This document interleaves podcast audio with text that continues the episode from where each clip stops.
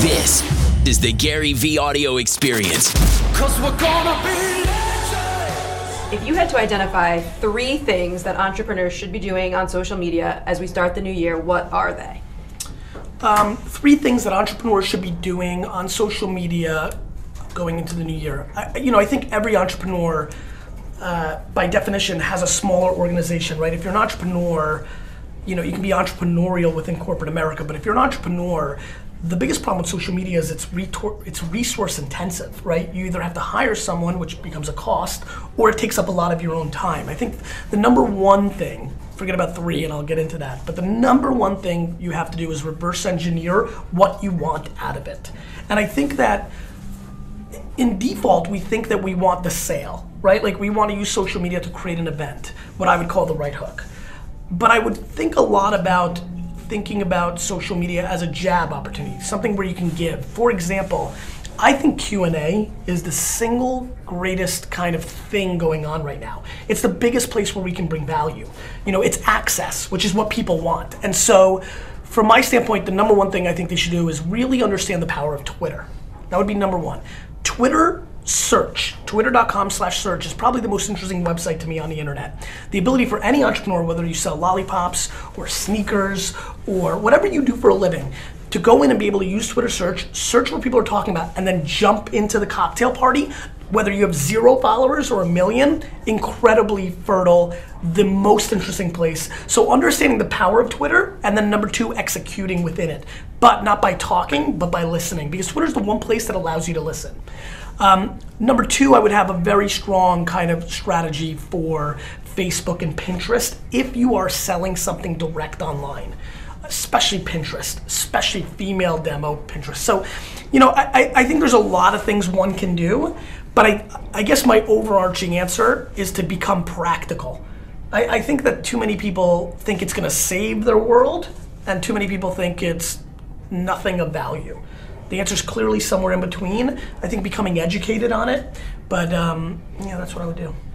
So you mentioned uh, right off the bat that entrepreneurs are strapped for time and uh, and also for resources. So if they're going to start to learn more about Twitter, Pinterest, Facebook, how do they know what is actually going to help their bottom line? Is there actually going to be a ret- revenue return, or, or what, what, what things can they do to make sure that it's actually worth the time and resources? Like everything in life, it's like a piano. How do I get an ROI of a piano? I don't look at it. I go and practice, and then if I'm talented, maybe I'm Billy Joel and I make a crap load of money. I mean, this notion of like this paralysis around ROI, there's, look, can I get serious? Sure. There's no ROI in anything unless you learn how to use it and then execute it and have talent to do it. I mean, there's no ROI in anything if you don't know how to do it. When something new comes along, like social, um, you make a decision. You decide to either be a first mover advantage and take the risk that maybe it's not something that that's so big, the way I did with e-commerce in 95, 96 and you get the upside, or you're a slow second mover. You wait for something to become real. Show me. This entitlement by entrepreneurs needs to get away. Like, show me that there's an ROI and then I'll invest. I mean, while everybody else has been trying to figure out the ROI of social media, I've been spending the last six years getting ROI from social media, and so have a lot of my contemporaries. So, so tell us an example. Give us an example, either the wine library or through one of your clients that you're working with now. What have you done on social media with them that actually has helped I mean, and grow their revenue? Mondelez has done me the biggest favor. Uh, what maybe you noticed, maybe some people watching noticed. Maybe four or five weeks ago, there was a big profile on me in VaynerMedia and the New York Times. Yeah, I read it. I wanted to ask you about the Nilla wafer example. Well, that's Yeah. the answer, right? Yeah. Like, unfortunately for me, here are my answers to your question. There's, I've created ROI in, in three places. One, for me, I personally have made a lot of money by using YouTube and Facebook and Twitter and those things.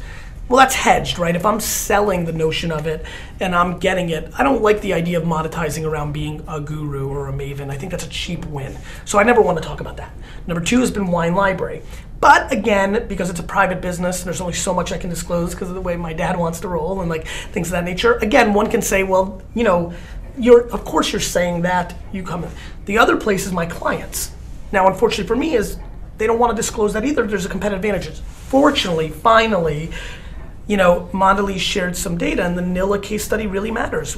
Nilla's entire budget went into social media last year. Nothing else. No TV, no print, no SEO, no SEM, no direct mail, no mar- event marketing. We created content on Facebook, Pinterest, and Twitter. And for the first time in a decade, this very large piece of business, which is hard to move the needle on because it was flat or down for 10 straight years, was up 9% in sales. Not in Facebook engagements, not in retweets, not in pins, in sales. And so to me, you know, at some level, we have to start understanding slash accepting that of course every listen i don't believe that radio is as good a place to market as it was 35 years ago do i believe that if you write a great radio commercial with maybe a jingle that you know that people remember or a call to action and you play it at the right demo for the right time frame guys in their 40s to 60s that happen to probably listen to sports radio when they're driving at 5:45 p.m. in the afternoon do I believe that works? Absolutely, I believe it has the chance to work. And so this notion that there's no ROI in social is ludicrous. For me, it's difficult to point to anything other than what is publicly out there for my clients. Hopefully, as the years go on, more and more of my clients will go on the record with some of the ROIs. Great. Yeah, I'd love to hear more of those examples. Are there are there any other examples that you can speak to, perhaps without the specificity of ROI, um, just to kind of uh, give the audience examples of the social media campaigns that you're running, obviously with an eye toward return? Yeah, I mean, you know, General Electric has been a huge win for us. I mean, the six second science campaign, the 3D printing day, these are things that are getting a ton of engagement, awareness. Tell us about those. Yeah. Six Second Science Fair was something we did on Vine for General Electric. I mean, that's insane when you think about it. G's as iconic, old school as a company, Vine's as new as a platform. And it's about getting earned media and reputation marketing around positioning the brand in a certain sector. And so, I mean, nobody wants to pay us the kind of fees that we're asking for unless they're seeing some sort of return on their investment. You have to understand, when you post something on Facebook and you see 41,000 impressions on that post, every one of our clients at the large business scale, they're paying for these impressions in other places. Right. Right? There's a lot of dollars being spent on impressions, whether it's television, banner, search, it's all about awareness. This whole notion of the final conversion, Allison, you could have any, but you could have any executive from any major company right now and ask them the ROI of their television spend, and they're not going to give you a real answer. Absolutely. Well, you know, with all due Yeah. respect to Inc. magazine, their Yeah. full page ad, like I don't know what my full page ad of page 47 on Inc. returned quantifiably to a sale. It's not how it works, right? It's just not how. What was the ROI of me being on the cover of Inc.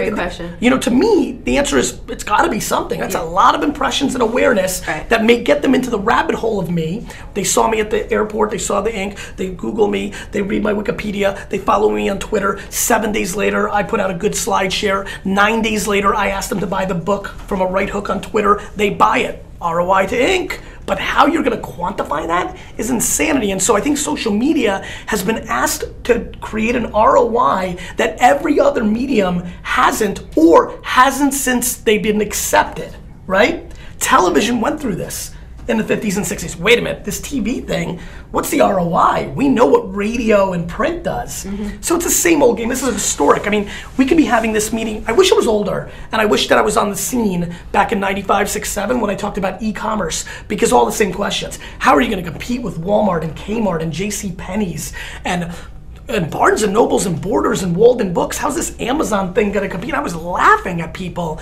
to the notion, and clearly that's played out over the last two decades. I think we'll look back at what's the R. The ROI of anything that gets in front of the consumer where they actually spend their time. Here's what I know. Everybody who's watching right now, they do this for a living. And if you don't know how to get into this screen and storytell about what you do for a living, you're out. Social networks control an enormous percentage of that consumption. If you don't know how to storytell in a stream economy in 2014, I think you're really playing Russian roulette with your advertising dollars. Um, I guess when it comes when, when it comes to entrepreneurs and they're trying to figure out the best uh, use of their time and their limited resources, that is why the ROI question becomes so important. Yeah. And I think they have to first ask themselves what the ROI of everything else they do is. Yeah, sure. And then they need to realize that what social allows them is to build a database of followers that they can remarket to over and over. But I respect that. And that's why a lot of times I default into Facebook and Twitter, even though I think Snapchat or Vine or Instagram might be more interesting. And for some businesses, I'm scared that they're not at the scale or the speed of to conversion that, let's say, some of the more mature platforms are. Would there be a case for getting in early on some of these newer platforms? Like you're obviously using Vine for General Electric. Um, are there? there's only a case for it. Yeah. You know, to me, there's more upside in being early than there is in waiting, but that's my entrepreneurial DNA. Um, to me, the risk reward of being first on something that clearly, when people are like, well, I don't know about Instagram and it has 100 million users, I'm like, what's the matter with you? I'm like, there's 100 million people there. It's at scale. Now, you may say on Vine, it's a youth play, and I'm selling 80 year olds on something, and I respect that. If you're selling insurance to 60 year olds, is Vine a necessity? No. But is Twitter? I think Twitter is because I think that you can absolutely search the right demo and I see a lot of numbers that talk about the 40, 50, 60 year old consumptions on Twitter becoming a little more interesting. But you know, at some level nothing is a necessity. But to not test and give real effort to everything that has relevancy in today's world, that's where I get upset. I don't understand. Listen, I don't want anybody to go all in on this stuff. But the fact that people think this is an all in or nothing game, that's where I think people get hurt. I don't know if Twitter is. More importantly, the answer is I'm sure it is. However, if 99 out of 100 insurance companies do it wrong, well, then they're going to struggle with it regardless. No different than if you put out crap television commercial. I mean, you know how many people are going to spend $4 million on a Super Bowl commercial in a month that is going to be crap and isn't going to do anything for their business? Do you think they, that the advertisers should spend money on Facebook video ads instead? Just launched? I'm not a big fan of an autoplay anything. So, uh, no, not in the current state of the product. Now, on the flip side, if it doesn't autoplay and you get the impressions you're looking for, if you can get every single person that consumes Facebook on one day to see a video, I think that becomes a very interesting debate. Is that money better spent there than it is on a TV commercial or a Super Bowl? And it could be much more targeted. It can. I mean, listen, the Super Bowl is actually one thing I don't pick on because it gets so much awareness. It's, Sure. it's become a thing. Sure. Um, but yeah, I mean, I think I think these are very healthy debates. Hey guys, I hope you really enjoyed this episode of the Gary Vee Experience. Now go out and share this, pass it on, let me know what you thought.